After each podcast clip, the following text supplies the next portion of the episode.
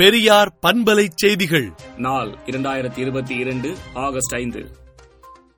Group one தேர்வில் வெற்றி பெற்று டிஎஸ்பியாக தேர்வு செய்யப்பட்டுள்ள குக்ராமத்தை சேர்ந்த பவனியாவிற்கு நமது வாழ்த்துக்கள் பாராட்டுகள் என திராவிடர் கழக தலைவர் ஆசிரியர் கி. வீரமணி அறிக்கை விடுத்துள்ளார். என்எல்சி நிறுவனத்திற்கு நிலம் வழங்கியவர்களுக்கு முன்னுரிமை வழங்க வேண்டும் என்று பிரதமருக்கு முதலமைச்சர் மு க ஸ்டாலின் கடிதம் எழுதியுள்ளார். காசியில் பாரதி வாழ்ந்த வீட்டை நினைவு சின்னமாக முடிவு செய்து நடவடிக்கை மேற்கொள்ளும் முதலமைச்சர் மு க ஸ்டாலினுக்கு குமரி அனந்தன் பாராட்டு தெரிவித்துள்ளார்.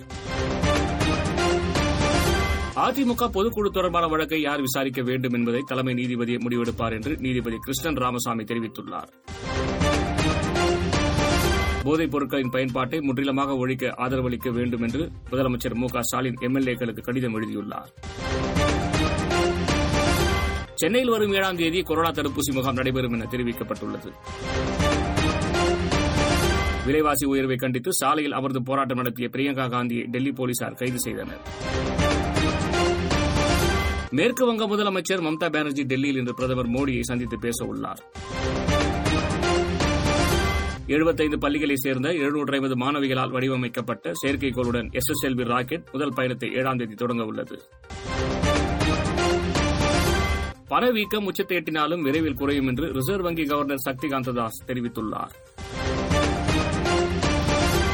அமெரிக்க சபாநாயகர் நான்சி பெலோசிக்கு எதிராக சீனா பல்வேறு தடைகளை அறிவித்திருப்பதாக செய்தி வெளியாகியுள்ளது.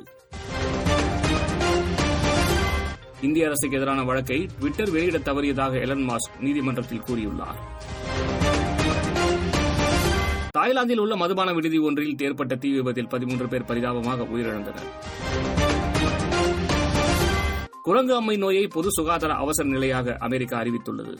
விடுதலை நாளேட்டை விடுதலை டாட் இன் இணையதளத்தில் படியுங்கள். பெரியார் பண்பலை செய்திகளை நாள்தோறும் உங்கள் செல்பேசியிலேயே கேட்பதற்கு எட்டு ஒன்று இரண்டு நான்கு ஒன்று ஐந்து இரண்டு இரண்டு இரண்டு இரண்டு என்ற எண்ணுக்கு பெரியார் எஃப் நியூஸ் என்று வாட்ஸ்அப் மூலம் செய்தி அனுப்புங்கள்.